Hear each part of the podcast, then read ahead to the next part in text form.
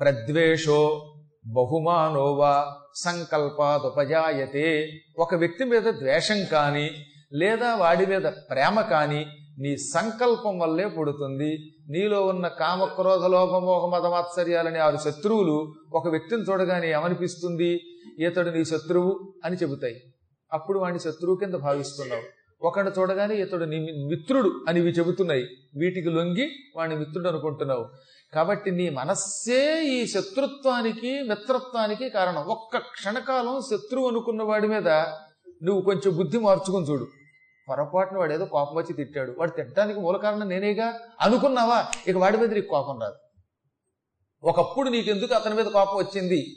అతనిలో గుణములు నీకు కోపం తెప్పించేయి అసహ్యం కలిగించేయి. కొద్ది రోజులు పోయిన తర్వాత అరెరే అతడి ప్రవర్తనలో ఏం లోపం ఉంది? అతడు మహాత్ముడు నన్ను పరీక్షించడానికి ఇలా అన్నాడేమో అనుకున్నావా? ఇక ద్వేషం రాదు. గురువుల మీద కూడా ఎందుకు ద్వేషం వస్తుంది? ఆయన నన్ను గురించి తెప్పాడు నన్నే తిడుతున్నాడు అనిపించినప్పుడు ఆయన మీద నీకు ద్వేషం వస్తుంది. ఆయన నన్నుగా తిట్టేది నాలో ఉన్న అహంకారాన్ని సమూలంగా తొలగిస్తున్నాడు నాకు కనువిప్పు చేస్తున్నాడు అనిపించినప్పుడు నీ గురువు మీద ద్వేషం రాదు. పిల్లలు మేస్టార్ వచ్చి బెత్తంతో నాలుగు బాధారనుకోండి ఓ గురువు గారు ఉన్నారు. ఎల్కేజీలో చేరిన కుర్రాడు ఒకడున్నాడు. పూర్వం కొట్టేవాళ్ళండి ఇప్పుడు కొడితే మేస్టర్ పని అయిపోయినట్టే.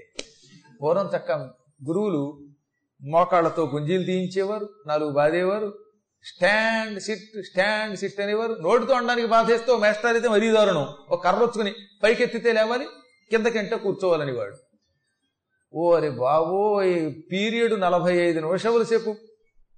అని స్పీడ్ కానివాడు ఈ పిల్లాడు కూర్చోలేక లేవలేక నా కాళ్ళు లాగి ఓసారి అలాగా నాలుగైదు సార్లు ఆయన ఊపుతుంటే అలాగే ఉండిపోయారు ఈ దిక్మలాడికి మెల్లకన్ను పిల్లల్లా చూస్తున్నాడు ఎటు చూస్తున్నాడో తెలియదు. పాపం ఆయన్ని గురువు గారు కదా అప్పట్లో మేము అలా అనుకున్నాం. అందుకని మా చిన్నపిల్లల భావం చెప్తున్నాం. ఇప్పుడైతే అనంగా ఆ తర్వాత ఆయన చూసి ఒరే ఈ సంస్కృత మేస్టర్ అబ్బాయి నీ టెక్నిక్ కనిపెట్టాను రా. బెత్తం పైకి కిందకి ఎత్తుకుంటే అలా కూర్చుండిపోయావు ఏమిటంటే అయ్యా నాకేమో కళ్ళండి కొంచెం మెల్లండి నేను కావాలని. ఆయనకి మెల్ల. ఆ పైకి కిందకి బెత్తం ఎత్తుతూ అంటే ఎత్తుతున్నారో తిప్పుతున్నారో తెలియట్లేదండి అన్నాను. నువ్వు నన్ను తిప్పావురా మీ నాన్నగారికి చెబుతాను రా అనేవాడు ఆయన. పాపం తర్వాత చచ్చిపోయే లోకాన్ని ఉన్నాడో తెలియదు కానీ ఇంతంత ముక్కుపుడిని తెగపీల్చేసి పిచ్చెక్కినట్టు కొట్టేవాడు ఆయన. పాపం ఏం చేస్తాం? బహుశా పిచ్చెక్కినట్టు కొడతారు కాబట్టి కొంతమందికి ఆ పిచ్చి పేర్లు కూడా పెడతారేమో తెలియదు కానీ ఇలాంటి మాస్టర్లు కూడా ఉంటారు. అప్పుడు కూడా నాకు ఏమనిపించిందో తెలుసా? తెలియక గురువు గారు కొట్టినప్పుడు ఒక్క క్షణకాలం మాత్రం అయ్యో ఈ గురువు గారు కొట్టారనిపించేది. ఆ తర్వాత ఇంటికి వచ్చాక ఓ రోజున మా నాన్నగారు ఓ పురాణం చెప్పారు. ఆ పురాణం చెప్పాక అర్థమైంది. గురువులు ఎవరి మీద కక్ష కట్టరు. కక్ష కట్టే గురువులు ఎక్కడో ఉంటారు అరుదుగా. ఆ రోజుల్లో గురువులు కదా ఈ రోజుల్లో గురువులు పక్కన పెట్టండి. ఆ రోజుల్లో గురువులు ఈ పిల్లవాడు శిక్షించకపోతే దారిలో పడడు. వ్యసనపురుడు అవుతాడేమో స్కూల్ ఎక్కొడతాడేమో పాడైపోతాడేమో అని పాపం వీడిని బాగు చేయడానికి కొట్టేవారు. ఆ ప్రేమ మనకు కొంచెం పెద్దయ్యాక అర్థమవుతుంది. ఇప్పుడు ఆ మేస్టర్ పాఠం చెప్పారు అక్కడ శర్మ గారు. ఒకప్పుడు ఆయన చేతిలో రెండు మూడు దెబ్బలు తిన్న వాళ్ళంతా మొదట్లో అప్పుడు కొట్టారనిపించేది. కానీ ఇప్పుడు పెద్దయ్యాక వాళ్ళు ఏమంటారో తెలిసిన గురువు గారు మీరు పెత్తంతో కొట్టబట్టి ఇవాళ మేము మొత్తం ప్రపంచం తిరగలుగుతున్నాం అంటున్నారు. అంటే అప్పటికప్పటికి ఎందుకు తేడా వచ్చింది? ఆనాడు ఆ గురువునే నువ్వు శత్రువు అనుకున్నావు. ఇప్పుడు ఆ గురువుని నాకు గురువు ఆయనే భిక్ష పెట్టాడు అంటున్నావు. నీలో జ్ఞానం రాగానే నీలో ఉన్న అజ్ఞానం పోగానే నీ మనస్సులో భావం పోగానే ప్రద్వేషం ఇవాళ బహుమానంగా మారింది. అంటే ఈ విధమైన ద్వేషం కానీ భక్తి కానీ నీ మనస్సు నుంచే పుట్టాయి కేవలం నీ మనస్సే మూల కారణం. మన ఏవ ప్రధానం ఈ కారణం బంధమోక్షయో. ఈ బంధమోక్షాలకు మూల కారణం కేవలం మనస్సు. ఈ రోజు నుంచి మీ మనస్సులో ఎవడి మీదైనా ద్వేషం ఉంటే తొలగించి చూడండి ఒకసారి. అది మనకు ఎంతో లాభం కలిగిస్తుంది ఆనందం కలిగిస్తుంది. చిన్నప్పుడు కొట్టిన వాళ్ళందరి మీద ఇవాళ మనకి ఆనందమే కలుగుతోంది వాళ్ళ మీద కోపం పోతుంది వాళ్ళ మీద ప్రేమ కలుగుతుందా లేదా? మామగారు వచ్చిన కొత్తలో కోడలు కొంచెం దారిలో పెట్టడానికి తిట్టాట. అప్పుడు ఆ కోడలు మా మామగారు చస్తే బాగుండు అనుకునేది. ఆవిడే రాను రాను రాను ఎంతో మార్పుకు వచ్చి మామగారు ఎంతో ఉత్తముడండి నా సంసారం తీర్చిదిద్దుకోవడానికి నాకు మంచి సలహా ఇచ్చాడు అని కన్నీళ్ళు పెట్టుకున్న కోడలు నేను చూశాను. ఇవాళ చచ్చిపోతే ఆయనకి తద్దినం పెట్టడానికి పోటీ పడుతున్న కోడళ్ళు ఉన్నారు.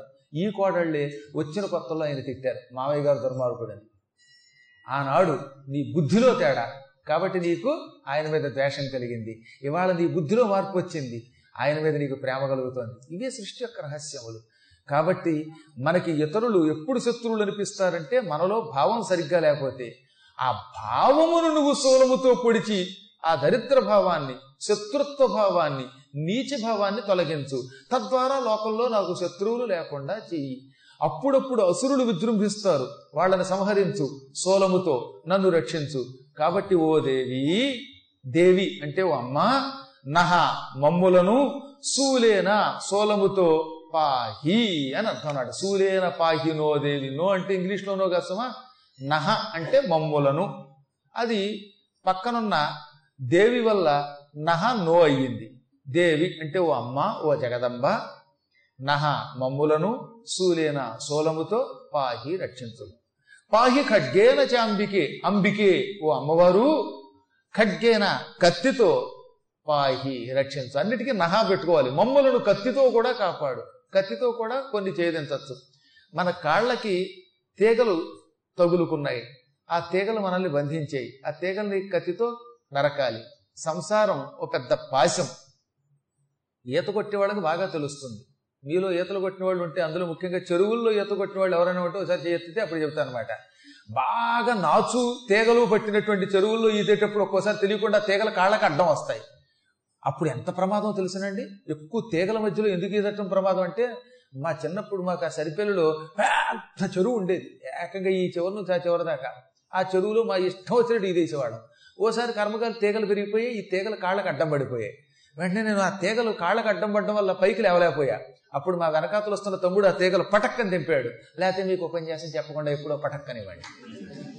కాబట్టి చెప్పొచ్చేది ఏంటంటే ఈ కాళ్ళకి ఈ తీగలు ఈదేటప్పుడు అడ్డం పడితే ఏం చేయాలి?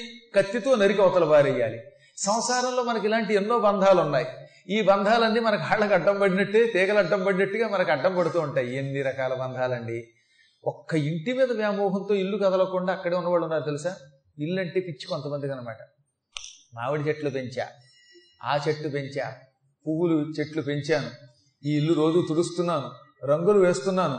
అందువల్ల ఇల్లు వదిలిపెట్టి ఎక్కడైనా తీర్థయాత్రలకు వెడితే నేను వచ్చేలోపు ఇల్లు పాడైపోతుందని తీర్థయాత్రలకు వెళ్ళని వాళ్ళు ఇల్లు వదిలి వెళ్ళిపోతే ఈ కాశాపట్లో ఇల్లు ఏమైపోతుందో ఇల్లు నిల్లైపోతుందేమో అయిపోతుందేమో అని అనుకుని ఉపన్యాసానికి రాని వాళ్ళు అలా ఎప్పుడు ఇల్లే లోకంగా బతికేవాళ్ళు కొందరున్నారన్నమాట. వీళ్ళకి ఈ గృహమే ఒక తేగై కాలికి చుట్టుకుని ఈ సంసారం అనే చెరువులో ముంచేస్తారు. కొంతమందికి కొంప కొంతమందికి టీవీ సీరియల్స్ కొంతమందికి ఇక భోజనం పెచ్చ. ఎప్పుడో రాత్రి ఎనిమిదింటికి పలహారానికి సాయంకాలం నాలుగింటి దగ్గర నుంచి మైసూరు బజ్జీ పిండి నానబెట్టుకొని దీన్ని మైసూరు బజ్జీ వేసుకోవడానికి ఉసూరుమంటూ బతుకుతారు. అది వాళ్ళ కాళ్ళకి బంధం.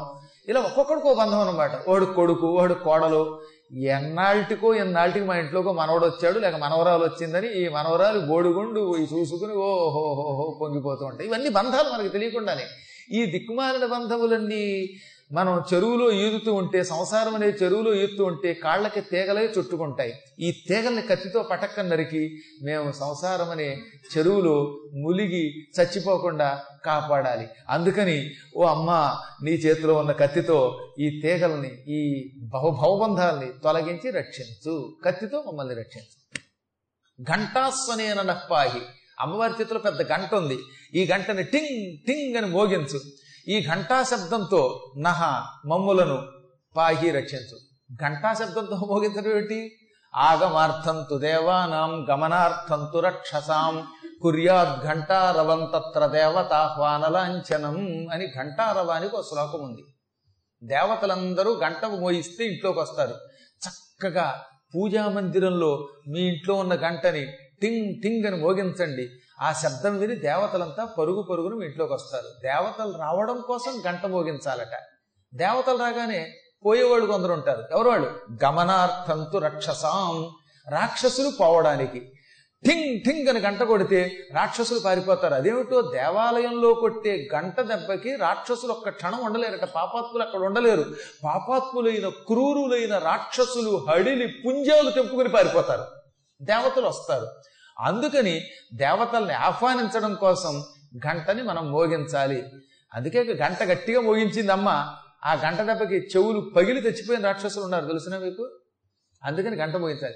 గంట అంటే కొంతమంది ఇంట్లో వెండి గంటని ఇంత చేస్తారు. అసలు గంట? అదేం గంట అండి బాబు? అందులో శబ్దమే వినపడదు. టింగు టింగు అని కొట్టలేదు. ఇంత గంట. పిసిని కొట్టుతనంతో చేయించుకోవడం ఎందుకు? ఒకవేళ వెండి ఎవడైనా ఎత్తుకుపోతాడనే భయం ఉంటే బంగారం ఎవడైనా ఎత్తుకుపోతాడనే భయం ఉంటే ఏదో జాగ్రత్తగా కాపాడే మా ఓటి వాళ్ళని మా చేతిలో పెట్టి చక్క పెద్ద ఎత్తడి గంట ఒకటి కొనుక్కోండి. ఎంత పెద్ద గంట కొనుక్కొని టింగ్ టింగ్ వాయించాలి. శబ్దం గణ గణ గణ మోగాలి. మీ ఇంట్లో గంట మోగిందంటే స్కూల్ దాకా వినపడాలి.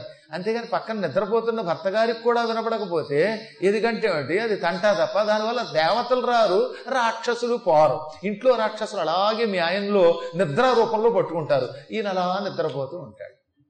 దేవతలు ఎలా వస్తారండి? వినపడాలా? ఇక్కడ ఏదైనా పురాణం జరుగుతోందని మంచి మైకు పెట్టి బయటకు వినిపిస్తే విని ఎవడన్నా ఆకర్షింపబడి వస్తాడు లేదా బయట కూర్చుని వింటాడు.